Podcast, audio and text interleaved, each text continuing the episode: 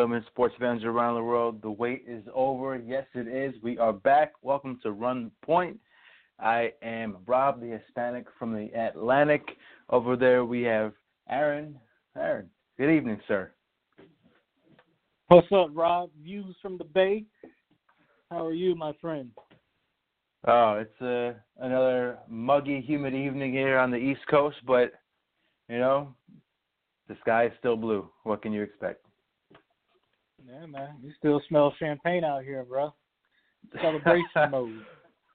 Oh my goodness. Uh, Got a couple. speaking of celebration, speaking of celebration mode, uh, what do you say we get right into it and start off with a little bit of basketball talk? Um, good old Carmelo, as you like to call him, the Cancer Anthony, uh, is apparently finding a new home. Where is that home? The Houston Rockets. Initial thoughts. Uh, I plead the fifth. No. say- you can't do that. Come on.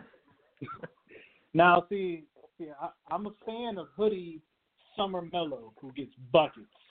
Um, and so right now, like Hoodie Melo is doing his thing, and so um, you know, right now it looks real good. I mean, because they playing against some scrubs out of running shoe, um, some dudes who probably, you know, average about 15, two and two at the running shoe uh, out there in Houston. So you know, everybody's like, uh oh, watch out, Warriors. Um, and then they're gonna play the Warriors, and then they're gonna play Boston, and then they're gonna play real teams, and uh, you know Melo's gonna get mad, and it- it's gonna be a whole debacle. You got now you got three ISO players on the team, um, and I just don't think it's a good look. It's not a good look for the locker room. It was you know what they had, and replacing uh, you know the guys that they lost in Ariza. You don't take a three and D guy and then replace him with Melo, who uh, can't play D and can't really shoot the three. So, um, you know, I hey, best of luck to him. Uh, the West has gotten that much easier uh, for the two-time back-to-back defending champions, Golden State Warriors. Well, the only thing that stood out to me in your wonderful analysis there is the number three, three ISO players. I don't know how well this is going to work in Houston, uh, but if you're going to be playing alongside Chris Paul and James Harden, uh, you're not going to have the ball in your hands very much. Uh, in order to be successful, I feel like the number three option on that team has got to move really, really well and really, really often and really, really efficiently without the ball. And I just don't think that's a good scheme for Carmelo Anthony. I also don't think that he's going to be able to defer very often. It's going to it's going to be a very very isolated offense. Um, I don't think he's going to be any more successful than he was in Oklahoma City, and perhaps less this upcoming season. Um, but do, do you happen to do you happen to have any uh, any details on the on the numbers of this of this uh, contract? How much is he getting paid? Melo is getting. I have no clue because I don't think he's actually signed a contract, and they're still in this uh, this negotiation stage. But you know, Melo command, he's probably going to at least get about seventy to eighty. I would be surprised if he gets anything less. Um, you know, I, I, yeah, I just can't see, you know, him taking less. Um, and I, you know, I honestly think if the Rockets don't take him, I don't know who's to take him. You know, kind of at that point. So, um, you know, I, I mean, if you look at it, I mean, if like OKC passes on him, like kind of that should tell you something. You know, like why are they going all in on Melo? And that I don't have. You know, I don't know. So I have uh, have some uh, some figures here via the ultra reliable Bleacher Report. Uh, he's gonna he's gonna be signing a two point four million dollar contract. That's it. Only two point four. He's he's giving he's giving Houston the the boogie discount. The boogie discount. Yeah. Well, no, that's the you know the thing is is that Boogie could have got a little bit more, but uh, you know, Melo ain't getting he ain't getting that much. He ain't even giving the Boogie discount. He getting his uh current market value right now because there is no market for Carmelo Anthony. Yeah, and I I agree a 100%. If if not Houston, who else? I mean, he he's definitely at the stage of his career where he's just floating around trying to find a championship. Um, I'm, I'm sure there were there uh, championship aspirations in OKC, which fell flat. Um, no, Houston is is probably the, the or at least initially was the the next next best place. Um, I just I just really don't see him playing well with Harden and Chris Paul. I, I, I see a lot of issues there. I see them butting heads quite a bit. Uh, I just I don't think that he plays nice very well with others. I really don't. And in in the Mike D'Antoni system, and with with those two guards, I I think it's a it's a recipe for disaster. But I don't think he had very many options. And for Houston, I mean, talk about low risk. This is about as low risk as it gets. Signing him for under three million dollars, and they they have a void at small forward after losing Trevor Ariza. Uh, I with that team, with that makeup, uh, or even two, three years ago, I, I, I'd probably take Ariza over Carmelo, which is saying a lot. What do you think? You think think they're better off with Melo or better off with Ariza? They were better off with Ariza solely because he, you know, Ariza gives them more. He's a solid defensive threat when Melo isn't, and that's what you're going to need. You don't need buckets. Um, I mean, and Melo's, you know, at this point in his career, he's, you know, he's kind of a cancer. Um, and so, I, you know, I would have stuck with Ariza. He's a team player kind of guy. Melo's an all me kind of guy. Hey, I'm not coming off the bench. I'm not doing this. I'm still a starter. I'm still doing this. It was like, nah, bruh, uh, it's time. Like, mm-mm. You know. And here's another thing in the in the West. In the West, you really have to have to guard the, the perimeter, and you really have to guard these these uh, super flexible three and four position players. So you you got you know pretty much that whole Golden State Warriors team, which they're all a bunch of small forwards basically. Uh, you, you know you got got LeBron in L.A. Uh, it's you can't rely on his defense because he has no defense, and guarding that number three in the Western Conference is a very very important position on any title contending team. So Houston's going to be at a huge a huge void. They're going to be at a, a tremendous deficit when they go out there and they have to match up against the best teams in the West, and they just don't have good perimeter defense from from the three four positions. He, he's he's the definition of a defensive liability. And if if it wasn't such a low risk signing, you know, I, I'd I'd be really really upset with this. But even though I think it's not a good fit, you know, what do you got to lose, Houston? What do you got to lose? You, you got to start replacing these pieces that you're losing. You have to try and keep up in the West. You got to do something. Uh, I guess you could do a little bit worse than signing Carmelo Anthony.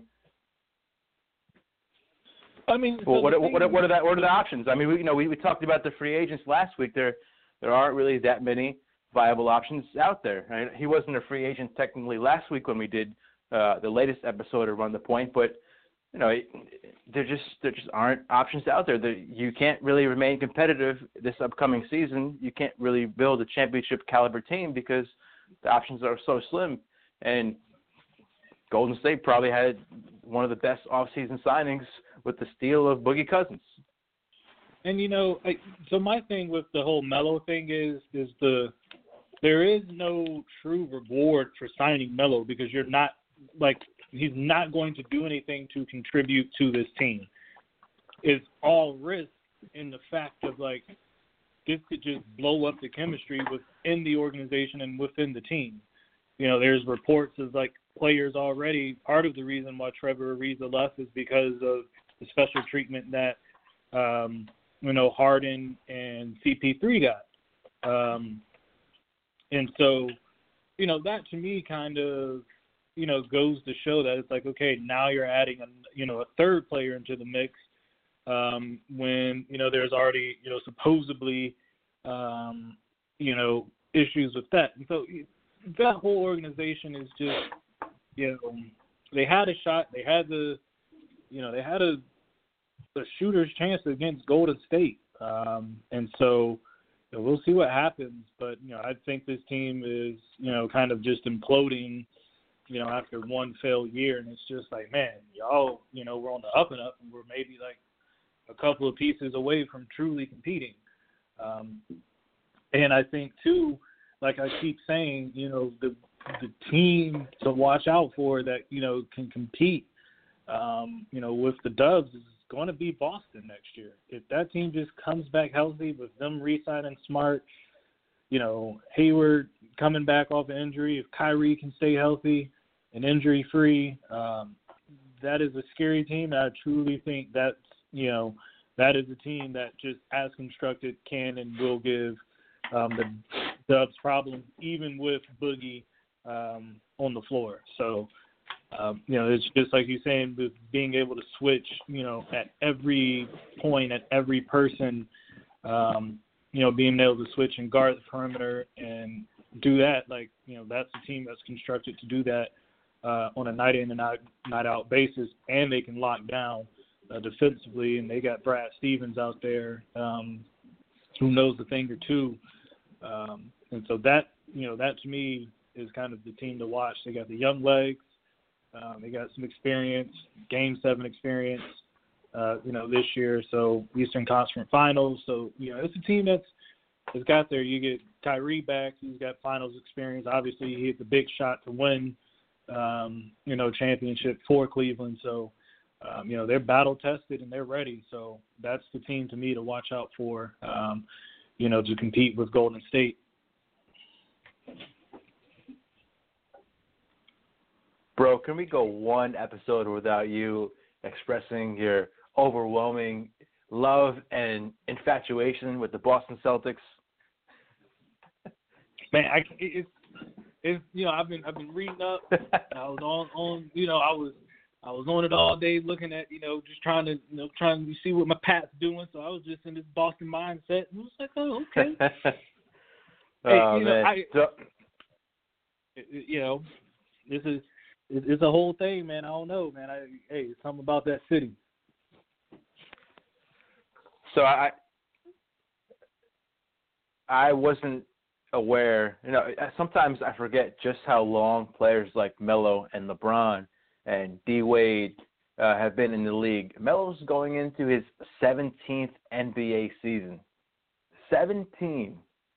So he's got a lot of wear and tear on those tires. Um, a couple more things that I want to point out, though, is I was mentioning how I don't see him being successful uh, moving without the ball throughout the, the course of a, of a game. You know, however many minutes he's gonna he's gonna be playing. Uh, I, I, I definitely see him starting, especially with the void of Ariza. Uh, but also, if you're going to be playing with with Harden and CP, uh, you got to be a pretty good spot up shooter. And just just a little bit of reference uh, using stats on ESPN.com here. His last four seasons, he's sitting at 34.1, 33.9, 35.9, and 35.7 percent from three point land. Uh, but you know, I, I also want to get into the fact that Carmelo, you know, when he's on his game, he's he's a pretty physical player, and one thing that he brings to the to the table, you know, once again, when he feels like it, is a pretty decent low post presence from a from a three from a three player. Uh, so one way that I see this working the most for Houston is if perhaps Melo isn't the guy that's going to be playing a swingman type role coming off the screens, moving without the ball, spot up shooter, et cetera, et cetera. Um, maybe D'Antoni's going to put him down the block a little bit. Maybe he's going to get physical and you know and, and bang in the paint with with some of the smaller some of the smaller threes or even some of the smaller fours. Uh, can you see a D'Antoni system with Carmelo maybe playing a little bit big throughout the game? Maybe maybe he maybe he plays more of the four. Maybe they go a little little more small ball than usual. Uh, you see that being a successful uh, offensive fit if if Melo is you know, more or less primarily a, a, a post and box player, more so than a perimeter guy? I, I don't think I can't see him down in the post banging like that. I mean, that's just I don't know. I, I think Melo is more of a a, mid range um, kind of guy. I think that's where he probably should, um, you know, live out the rest of his career is in the mid range um, and on the perimeter. Um, more of a pick and pop kind of a dude, and not necessarily a uh, ISO let him work or you know kind of you know get into the basket kind of a deal. Um, so I think more so mid range, more so pick and pop. Um, you know, I think he could probably go another, you know, four to five years if he took a bench role uh, and cut down on the minutes. But again, you know, Hoodie Melo thinks he's still got 38 minutes in him and can give you, you know, 28, 8, and 8. You know, those days are done. 28, 8, and 8. Uh, uh, if if he if he averages 28, 8, and 8, the next time the Saints and Patriots play, regardless of regardless of where they play, man, I I got you. You just meet me in whatever city it is, New Orleans or Foxborough, and tickets on me, bro. If, if he goes 28, 8, and 8, you heard it here first. There's, there's no way. Yeah, I get him to that on uh 2K, but that's about it. oh man, but I, you know, I was with my last point. I was just trying to think of a way where I can see this this working out, and it's the whole pick and pop Melo. I just I don't see that as a viable option this year with this Houston team at this stage of his career in the Western Conference. So, you know, I'm I'm a little intrigued to see how how D'Antoni fits him into his offensive system. I'm a little bit intrigued to see also how Melo can kind of you know reshape and redefine himself in the twilight of his career. Uh, know, so we'll, we'll see we'll see what happens. Uh, but you know, under three mil, very very small commitment financially on the part of the Houston Rockets. Now, I'm sure a lot of you saw the lack of hustle by the catcher of my beloved New York Yankees. Just want to get a couple things out of the way before we move on to good old Tiger Woods talk. It's always nice to have a little Tiger Woods talk. Uh, Gary Sanchez, you, you you saw you saw the highlights uh, and initially, the whole sports world was was was going in saying, "Oh, this this guy didn't hustle. Uh, you know, he cost the Yankees the game. Uh, you know, he's got a reputation for being lazy, et cetera, et cetera." And then it turned out that he uh, aggravated a groin injury, and now he's been placed on the DL. But do you, do you buy that? Do, do you think you think it was just lack of hustle? Do you think he was exhibiting his his reputation of being a somewhat lazy player, or do you think it was the it was that old groin injury acting up. What what what are your thoughts on that? Me personally, I think it's him being lazy. So, in my personal opinion, I think the quote unquote growing injury um, is the excuse, is the cover up, is the um, you know kind of the punishment of hey, we're just going to say um, you're hurt and injured rather than fine you um, or do this. I mean, that's just my personal opinion. I mean, I you look at it. I mean, I don't really see. He doesn't look like he's hurt. He doesn't look. I mean, I I don't know how bad his growing injury is, so I can't really speculate. Um, I've seen players, you know, with hamstrings and growings and still put forth a little bit more effort, and you can obviously you know, the pain, the grimace. Um, but it's one of those things of kind of like, I know, you know, this means a lot. So let me push through, hustle through this, um, and then, you know, get this, you know, maybe get this first down and then they pull me out of the game and I can, you know, I can do it, but I got to go get this first down, you know, because I'm, you know, Tom Brady, I'm Drew Brees, I'm, you know, whoever, Emmitt Smith.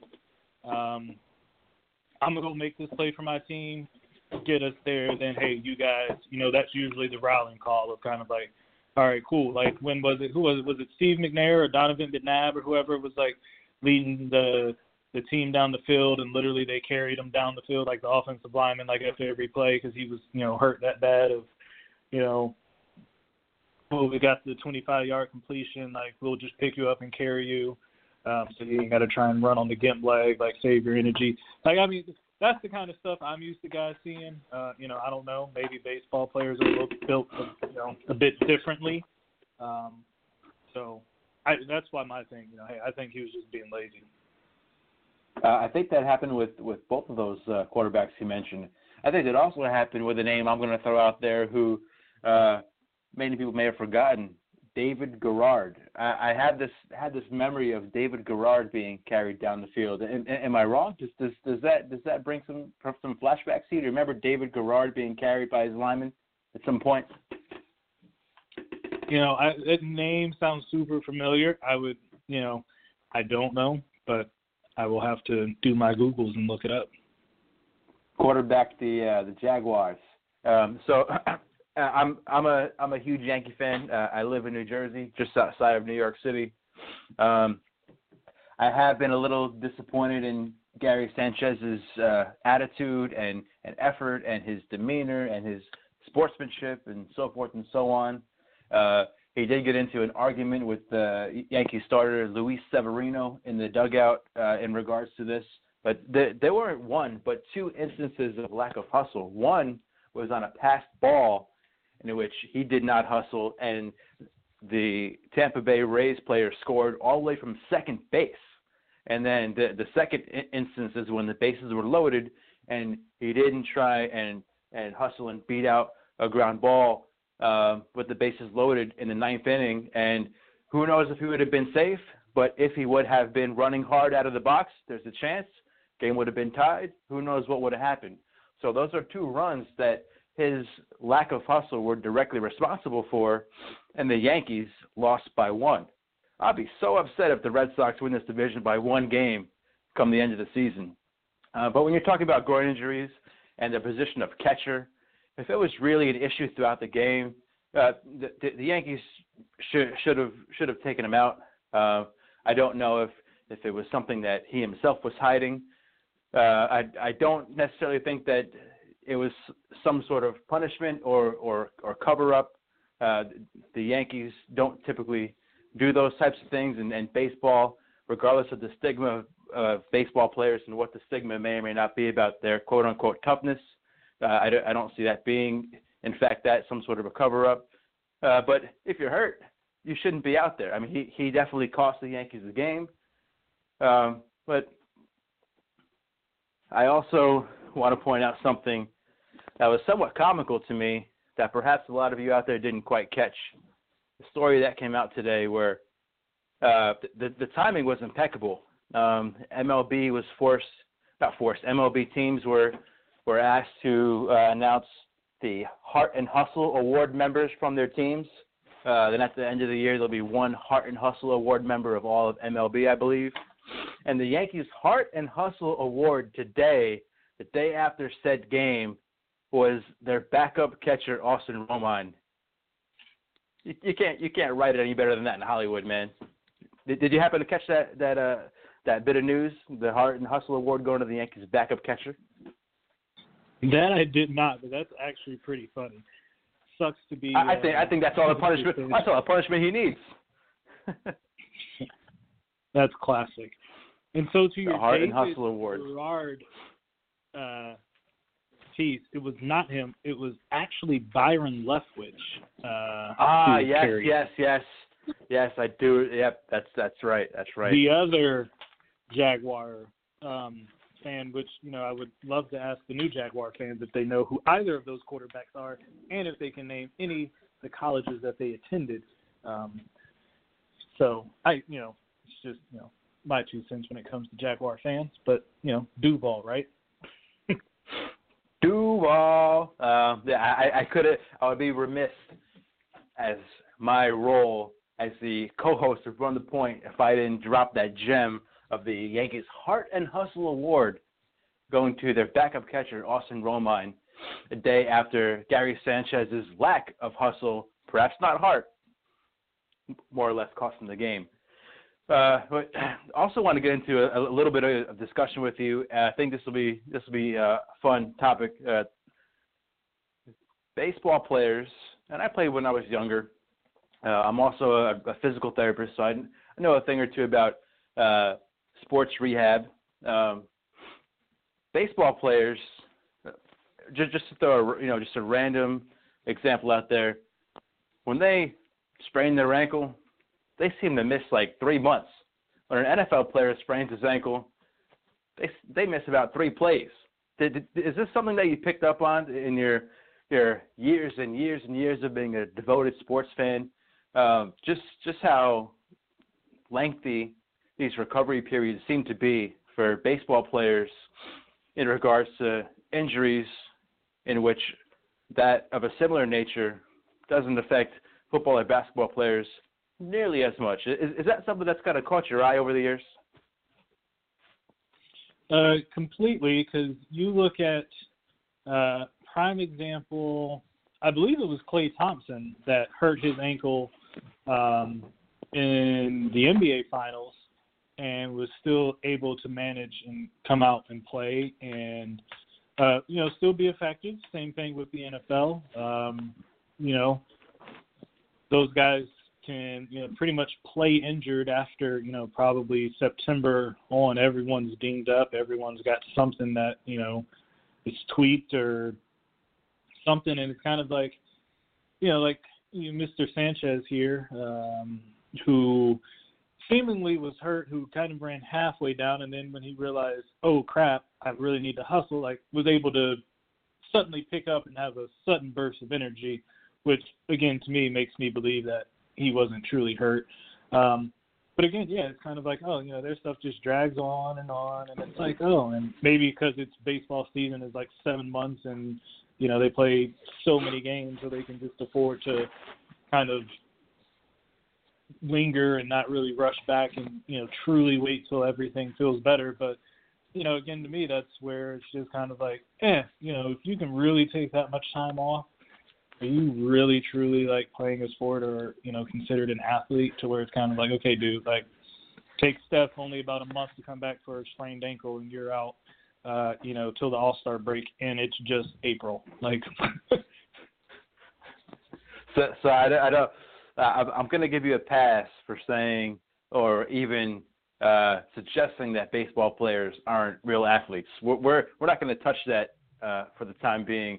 Um, but but you you pretty much made my point for me. Uh, what it comes down to for me is not necessarily the the injury or severity of it when you're comparing across uh, different sports, but but the length of time uh, of of the recovery process.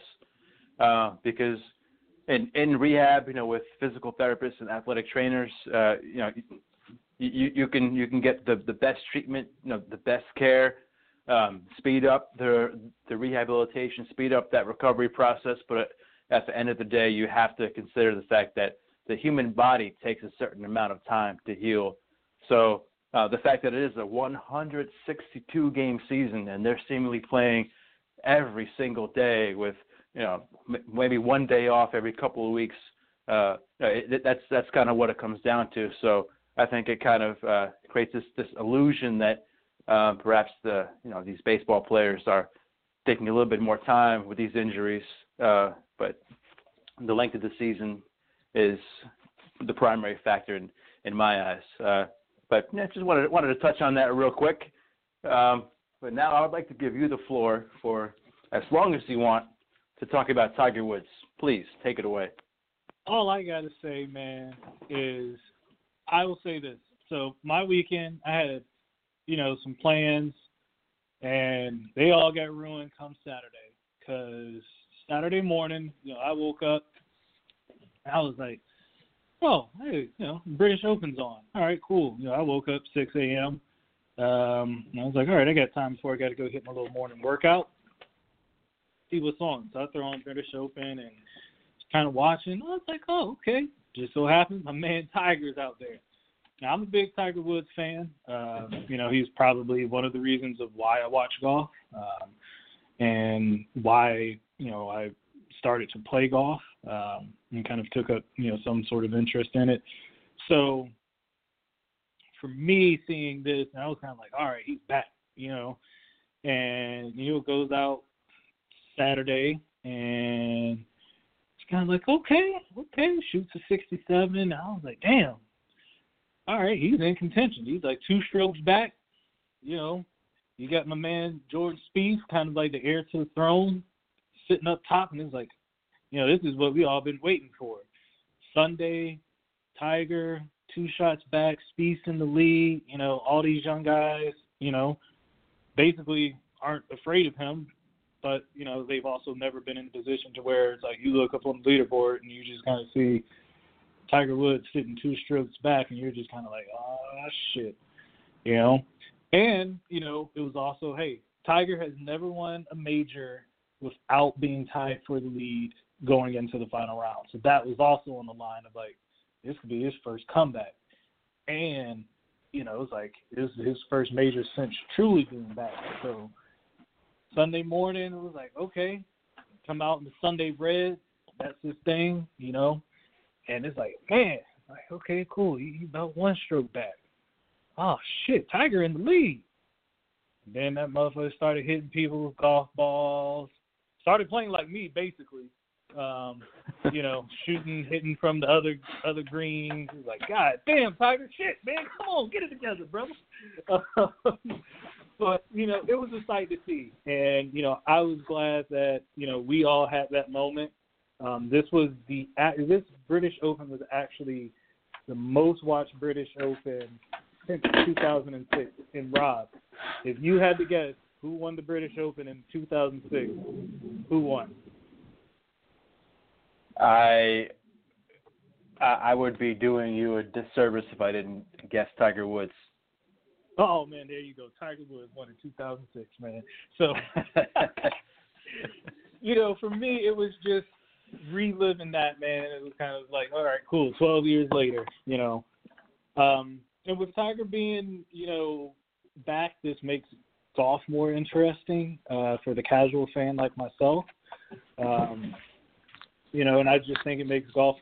He's the most polarizing, you know, person in. He's one of the top, you know, five polarizing people, um, you know, within the world. Who, you know, you can go, you can go anywhere and probably pretty much walk on any golf course, and people are gonna know who the hell it is. And uh, so, you know, one of those few people who can walk in a room and, you know, everyone kind of be like, oh shit, that's Tiger Woods, um, kind of a deal. So regardless, without you being a fan, you know the brand. You can see, you know, you see someone walking with a TW Nike hat, and kind of like, oh shit, that's a Tiger Woods hat. Um, you know, whereas if you would see Jordan Spieth's logo on Under Armour, you'd probably have no clue who the hell it is. Um, so I think overall, you know, it's a great thing for the sport of golf. Um, it's a great thing just for the golfing community and just a great thing for the casual sports fan. Um, you know, it'd be nothing like a Sunday morning, you know, watching Tiger compete on the last, you know, two to three holes if you've never watched it, but you just want to watch the finish, kind of like, shit, I'll tune into that. Um, you know, it's captivating and it's fun, um, and it just makes the game that much more entertaining. So, shouts out to Tiger. Uh, you know, he wound up finishing tied for six. Um, he actually still beat Jordan Spieth, so that's a good thing. Um, but also shout out to the Italian who was the first Italian to win the British Open. So Congrats to him. Yeah, I'm starting to believe this whole Atlanta Braves Wakanda thing is real because you must be stealing my notes over there because you, you you took the words right out of my mouth. The the main point I was going to make is how polarizing Tiger Woods has been throughout his career. And you know, with that said, just as good. I'm sorry. With, with, with that said, just how good Tiger Woods is for the sport of golf and how good his his success is for the sport of golf. I mean, I equate it to uh, you know Ken Griffey Jr. and the and the the, the home run battles of uh, Sammy Sosa and Mark McGwire in baseball. You know, I'll equate it to know, Magic and Bird in basketball. I mean, when you have the, the, these these players or these groups of players who just just bring the casual fan aboard and just capture your attention and you know you just you just have to root for for for, for the good guys you know not not you know not getting into uh, Tiger Woods personal issues uh it just at, one point he he was I believe he was the highest paid player in all of sports and he was just incredibly successful and he could just do no wrong uh, and you know all those things are the epitome of polarizing. So yeah, Tiger Woods being successful is great for the sport of golf. I think it's great for sports in general. Um, and he is one of the the all-time great athletes in any sport throughout our lifetime, throughout history. So seeing him healthy, seeing him playing well, uh, is is refreshing. Uh, and hey, I hope hope that it continues. And golf is a sport where you know you can play well into you know 50s, 60s, 70s. Uh, you know, so if he's if he's healthy, he's got some gas left in the tank. He can keep chasing that that majors record uh, and, and see you know see if he can be the greatest of all time when he decides to hang up those those golf shoes. Uh, yeah, I mean, I completely but, agree, and you know, I so one of my things too that I kind of want to you know finish. So, like you were saying, Tiger is like when they say you know the NBA is better when the Lakers are there. The NBA, you know, the NFL is better when the Cowboys are doing good. Uh, you know, the MLB is better when the Yankees are winning, things like that. And so, kind of with golf, I mean, you, you think about it, he got like the Madden treatment of like when they were releasing, you know, golf video games for EA Sports. It wasn't PGA Tour, it was Tiger Woods Golf. Like, that was it. That's what it, you know. So there was no, um, you know, he kind of got that Madden treatment um, and kind of put that out there on the map. So, you know, definitely, like I said, shouts out to Tiger. Um, glad to see him kind of come back and you know from all the injuries and all the craziness he's had in his whole personal life, and uh, you know, hopefully, yeah, he can at least win. I want to see him win one more. You know, I just want to see him win one more major. Um, you know, whether it be the U.S. Open, British Open, Masters. Um, want to see him win one more, and then I'll be like, all right, cool. He got it. He's the goat, regardless if he breaks the record or not. But um, you know, if he wins one more after all of this, then definitely, in my eyes, he's uh, he's probably one of the best to ever do it. So Jack Nicklaus has 18 major wins. Tiger Woods is second with 14. So four to tie, five to take the lead. You can play golf well into your uh, later years. So okay, uh, let's let's let's start with one. Let's let's start with with uh, Tiger Woods winning one more major, and then I think we can start getting back into the discussion of him chasing the the uh, all-time great Jack Nicklaus. Um, but funny you mentioned the Madden treatment and the whole video game thing because as polarizing figures go, I, I referenced Ken Griffey Jr. and Griffey himself had a uh, baseball video game back in the day. Did, did did you play that when you were a kid? I actually did. I did play on the old Sega. The old Sega. Uh, I got a little bit of news while we were discussing Tiger Woods. The uh, Yankees have traded for the Baltimore Orioles closer Zach Britton. Many believed, including myself as a Yankee fan, that the Yankees were going to start going after some uh, some starting rotation depth and add a veteran left-handed starting pitcher. Uh, but then reports kind of shifted to them just adding quality pitching in general, whether it be the starting rotation or the bullpen. So the Orioles continue their their dumpster fire of a roster after uh, trading Manny Machado to the Dodgers, and Zach Britton, their closer, is now a member of the New York Yankees. And just as the Eagles added to the strength of their team, the defensive line in the offseason, the Yankees add to the strength of theirs, the bullpen. So that will be a quality addition for the New York Yankees going forward. Some some people got paid recently, Aaron. Some people got paid. They Let's secured first, the bag. They secured the money bag. Uh, Todd Gurley. Let me pull up his uh, contract details, if you don't mind. Todd Gurley. So we have a four-year, sixty million dollar contract extension, which is an incredible deal for a running back. Go ahead, give, yep. give us give us your thoughts on this on this deal of Todd Gurley's this trend-setting deal for a running back. So sixty million with forty-five in guaranteed money. that is a hell of a deal.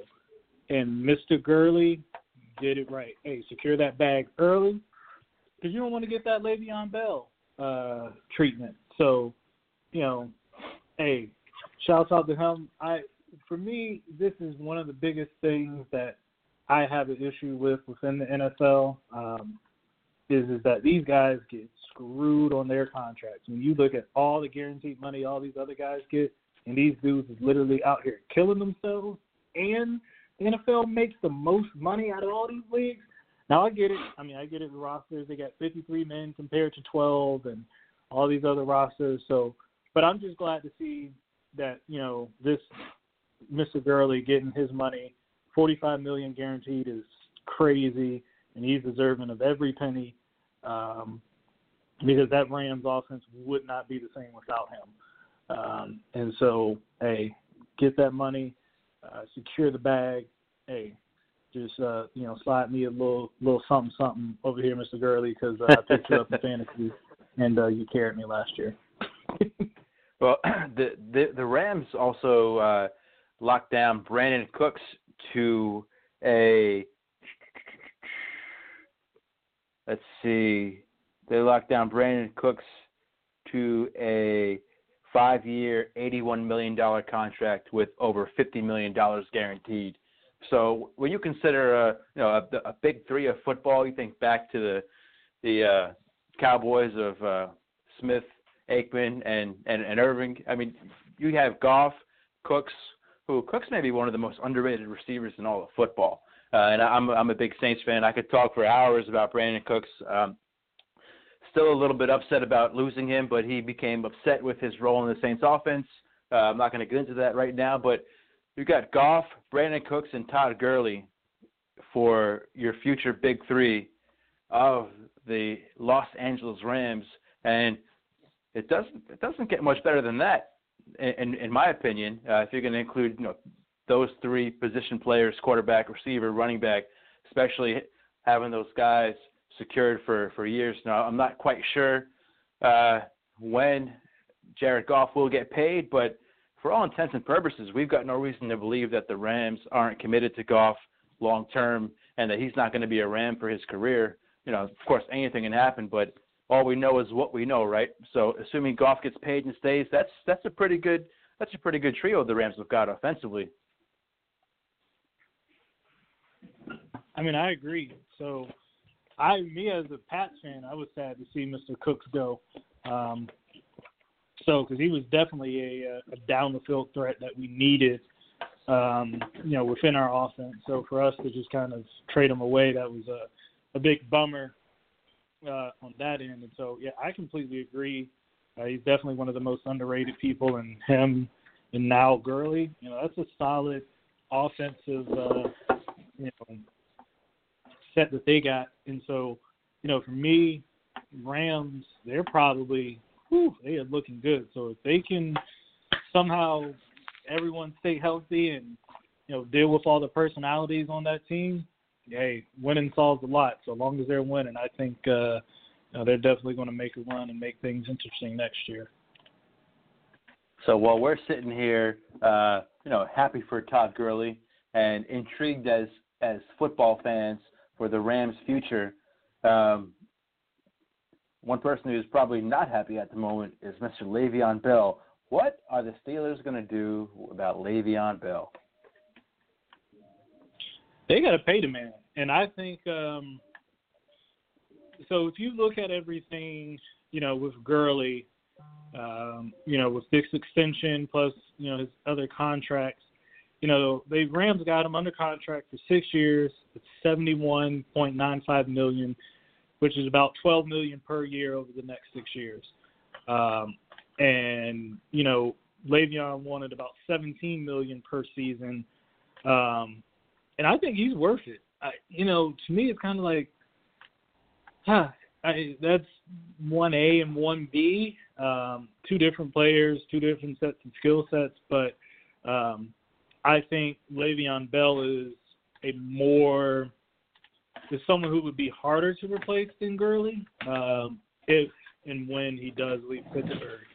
Um, to whereas you can kind of go find a big physical bruising back. You can't find someone with the speed of Gurley, but uh, you can find someone with his power, which you know kind of combined with his speed makes him a threat. But uh, you know that's neither here nor there. Not getting into that, but you know, hey, I think the Steelers they they should have paid the man. Um, you know, they offered him a five-year, seventy million, but it was only ten million guaranteed. Um, you know, that's kind of, you know, that's cheap. You know, that's that's highway robbery for a player of uh, Le'Veon Bell's skill set. Uh, and so I completely completely agree with Le'Veon of not signing that, not taking that. Hey, take the franchise tag and say, all right, cool, I'm gone. Uh, and uh, man, we got a spot for you in New England, bro. Take James Harrison hey, out. Hey, if uh, if Le'Veon Bell were to play a full 16 game season, I would not be surprised to see him in the MVP running. Uh, he he is as important to the Pittsburgh Steelers as any any running back is to their respective team in the NFL. Any offensive player, for that matter, is to their respective team in the NFL. Yeah. Uh, I mean, I think we would both agree that uh, one thing that sets Le'Veon apart from other running backs is how well he catches the football out of the backfield, and that's definitely a strength of Todd Gurley's as well. Uh, just as uh, Captain Kirk set the market trend for uh, quarterback contracts, it seems like so too has Todd Gurley with running back contracts. So um, it will be interesting to see what happens going forward. And Pittsburgh, falls in your court. Uh, another contract issue going on, which makes me, uh, you know, makes me a little happy because I strongly dislike this team. Uh, but I will reserve most biases on this show. Is that of Julio Jones? What, what's what's the report out of Atlanta on Julio Jones? So Julio is not reporting to camp uh, until he gets you know his money. And basically, which is the weird part for me is that in 2015 he signed a five-year, 71 uh, 0.25 million extension, um, which included 47 in guaranteed money, which is about 14.25 million per year of his contract, um, which is you know basically Antonio Brown, Jarvis Landry, Mike Evans, DeAndre Hopkins, and Brandin Cooks all make more money than him. And Julio feels obviously probably other than AB, um, you know, he's a better receiving threat than all of those guys. And, you know, I don't blame him. So Julio says, "Pay me." Um, and until then, you know, and I feel at this point, you know, Julio's got to you got to be willing to take that. Um, you know, you got to be willing to you know, take that, take the fines, uh, sit out some games. Hey, pull a Emmitt Smith. You know, sit out two games, let them see what they are without you, and then it's kind of like, all right, cool, uh, come back, uh, we'll waive everything. Here's your money, and uh, just please, please go get us some touchdowns and yards, and uh, we need you. so,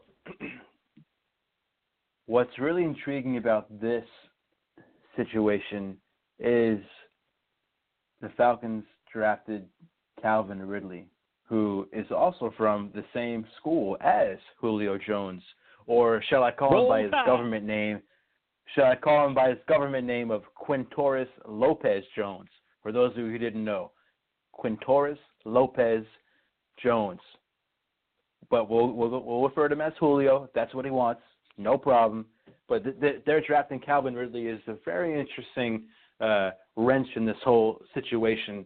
Um, and as far as the Falcons seeing what they have without him, Julio Jones does have a, a injury-riddled track record, and um, you obviously can't knock the guy's talent. He's one of the best receivers in the NFL, top three for sure. But when the Falcons have had to play without him, it's more or less been business as usual. I, I, I hate to say it. That's a that's a very that's a very good offensive system they they've had there. Uh, we're not going to get into my opinions of Matt Ryan, um, but Julio Jones has also been a little bit touchdown void over his career. I mean, last year only three touchdowns. The year before only six touchdowns. Uh, I'm sure that drives his fantasy football owners mad. Um, but that just just wanted to name a you know a few factors that are in the favor of the Atlanta Falcons rather than Quintorris Lopez Jones himself. What do you see, or what's your opinion of Calvin Ridley and Julio's injury history and the impact on contract negotiations going forward? Does that make a big difference or not? So, uh, you know, I would say that I don't think his injury history uh, is truly that bad um, as people make it out to be. So, 2011 played 13 games, 2012 16 games, 2013 5 games, 14 15, 15 16, 16 14, 17 16. So I mean, he's you know played a fair amount of games, uh, and all of those seasons minus you know 2013 in his you know rookie year, he still reached over a thousand yards. Uh, with all that being in, you know, so to me it's kind of like, pay the man. Okay, cool. He hasn't scored touchdowns, but then you look at it. I mean, when he's the obvious threat, what do you kind of expect? Like, you know, if there's one guy you got to guard, kind of, um, you know, in the red zone, who, you know, kind of hard to miss him, right? Um, so, you know, to me, you know, I don't think his touchdown production, you know, is, you know, primarily his fault when he's been their only passing option um, of any true threat. Uh, I think Calvin Ridley is a great addition to them, but I also don't think Calvin Ridley is going to be on the same caliber as Julio. Um, you know, I I like Calvin Ridley. I was a big fan of him at um, Alabama, but you're just not going to find someone with Julio's size, his strength, um, you know, and his skill set, you know, very much. You know, that's why he's top three. Uh, you know, him, AB, and OBJ kind of all in the league of their own uh, when it comes to top talent at the wideout position. So, um, you know, I if I'm the Falcons, I kind of understand their standpoint of like, hey, we just paid you just because the market changed. Don't mean we need to pay you again.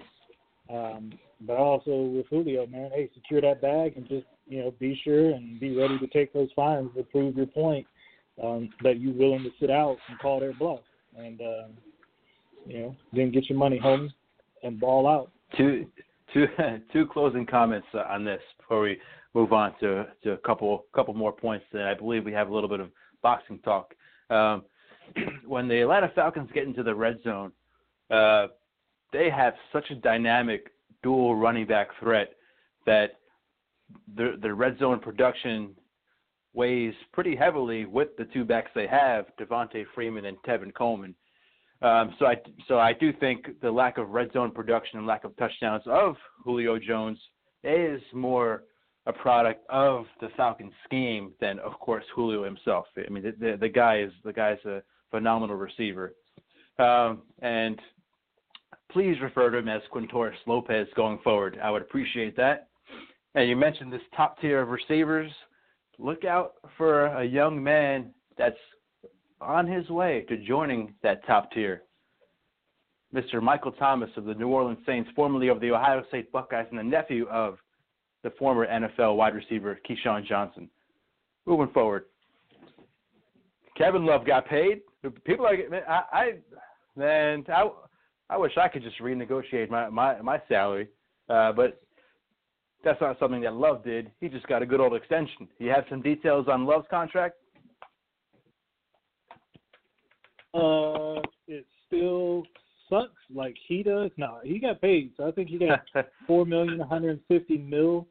Um, four mil, one twenty. Yeah, four four mil, one twenty. Um, hey, but, but that, but that, brings, that, that brings his uh, uh, uh, so four years, one twenty, um, which I would assume supersedes uh, his five-year, one forty-five million dollar deal.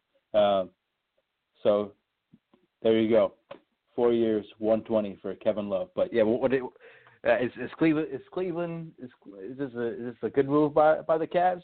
Bad move by the Cavs. Let's let's keep this one let's keep this one simple because I think our listeners know how we both feel about Mr. Kevin Love. Um, so I think it's a good move because you keep um, someone who people, you know, respect and kind of want to play with. So you kind of keep a piece there, right? Um, you know, you keep something intact. You don't completely implode your roster, and you know maybe hope that you can lure someone free agency or move some of the younger pieces and and land you know a, a solid kind of um, you know complementary player to a Kevin Love. Um, and so I think it's a good move. Um, you know, keep that team intact, pay the man because um, he deserves it. He's put up with a lot since he's been there, and uh, you know, kind of see if you can't you know use that as you know a building tool um, to kind of you know build for the future um, and see what happens. Yeah, I, I I agree. You can't completely implode that roster, um, and Kevin Love has put up with a lot, but he he is someone who does have an extensive injury history. So um, you know, it's not a it's not a crazy long commitment. It's it's four years, and Kevin Love is 29 years old. So you're looking at you know him being 33, 34 by the end of this. Uh, but his uh, his injury history does does concern me. Uh, but I mean, it, we're getting to a point in the NBA, at least for the for the short term future, where uh, you, you just you just got to keep solid rosters. You have to you have to stay competitive because it's Golden State, Boston, and everyone else. Uh, you know, you can throw a Philly in there. We can throw some other teams in there, Oklahoma City. But you know, let, let's let's be real. It's it's Golden State in the West, Boston in the East, and everyone else. So uh, just you just gotta you just gotta keep solid rosters. You gotta keep the team intact. You gotta you gotta add pieces. You have to stay competitive because it's it's what's gonna make it's what's gonna make the what's gonna make the NBA watchable. Um, uh, Kevin Love is someone that, uh, in my opinion, has underachieved in Cleveland. Very solid player, but I, I think I think he's he's got a lot of uh, a lot of untapped potential. If he can somehow get back to his days in in Minnesota when he was, in my opinion, an MVP candidate. I don't know if we can expect that from him this stage of his career, but he isn't even 30 years old, so why can't we? You know, maybe getting maybe him getting paid will bring bring the best Kevin Love out of Kevin Love himself. Uh, but he's he's definitely someone who's been a little bit disappointing to me as a as a basketball fan. Uh, but yeah, good move by Cleveland. Keep him around for four years. You know, definitely someone that you can build around uh, if he plays to his full potential. What's Kawhi doing, man? What is what what is Kawhi doing? Let, let, let's let's let's get let, let's painfully get through a little bit of Kawhi talk before we talk some some boxing. What is this guy doing? Come on, ignoring David the Admiral Robinson's attempts to reaching out. It's, it's, does Kawhi talk to anybody? I'm sure I'm sure a lot of you have seen the memes I've seen the the, the satirical videos, uh, et cetera, about about Kawhi. I know you. I believe you posted one in our on our Run the Point Facebook page. Uh, but come on, man. Let me get a Cris Carter. Come on, man. You know, I mean, that's my thing. Was kind of like, I you can't be mad because I mean, even David Robinson joked about it. Was like, has Kawhi talked to anyone? I mean, it wouldn't it would be different if you know he took a, a call from Tim Duncan, he took a, a call from Tony Parker, um, Manu, you know maybe a Sean Elliott, um, but I, he hadn't talked to anybody, so it was kind of like you can't really be mad at him because it's like he you know he didn't talk to anyone, and it's kind of like you know like you said like all the memes and everything. It's like oh wait wait Kawhi's talking it's a miracle. Like, you know. And I actually, the funny part is, you, you think about it, and there's no disrespect, and I, I mean this with the utmost respect, because Toronto is actually one of the places uh, on my near bucket list within the next year or two. I hope to, you know, go visit. But kind of the most place you know, be the most off the market, kind of hidden, you know, glorified superstar is Toronto. Like, you know, when you think about it, like, you know, that's a place where you just kind of go off the map and hide. You know, when it comes to sports, you know, they're not a big sports town uh, when it comes to you know basketball or or that. I mean, the fans and everyone else there are loyal. I'm just saying, you know, the market uh, when it comes, you know, they're not a big market like a like a Lakers, like a Yankees, like a, uh, a Dallas Cowboys. So kind of fits Kawhi perfectly. Uh, so we'll see. Hope we got to meet Coach. It's gonna be cold. Oh man, but isn't this the quintessential San Antonio Spurs Gregg Popovich move? Like, all right, you don't want to you don't want to play with us, you don't want to play for us, you don't want to talk to us. We're just to ship you out of the country. Good luck. oh, but it's, what, what a what a interesting character Kawhi seems to be. Um, I mean, just just to kind of stay in the shadows amidst all this that's been going on in the off season and what went on during the regular season. Um, for for us just to not even hear anything from him directly, uh, it's it's it's very odd, especially in in today's day and age with social media and sports media and the around the clock coverage that we have. Uh, but as you said, if there's one place they're going to run and hide, Canada is a good place to do it. hey, now we got care. we got some. Uh, I'm sorry. Go ahead. I was saying you get free health care in Canada, so enjoy it. Free health care in Canada. Uh, so I, I, I don't know if we if we were uh, scheduled to have some some uh, boxing talk, um, but we don't we don't seem to have our uh, boxing expert on the line here.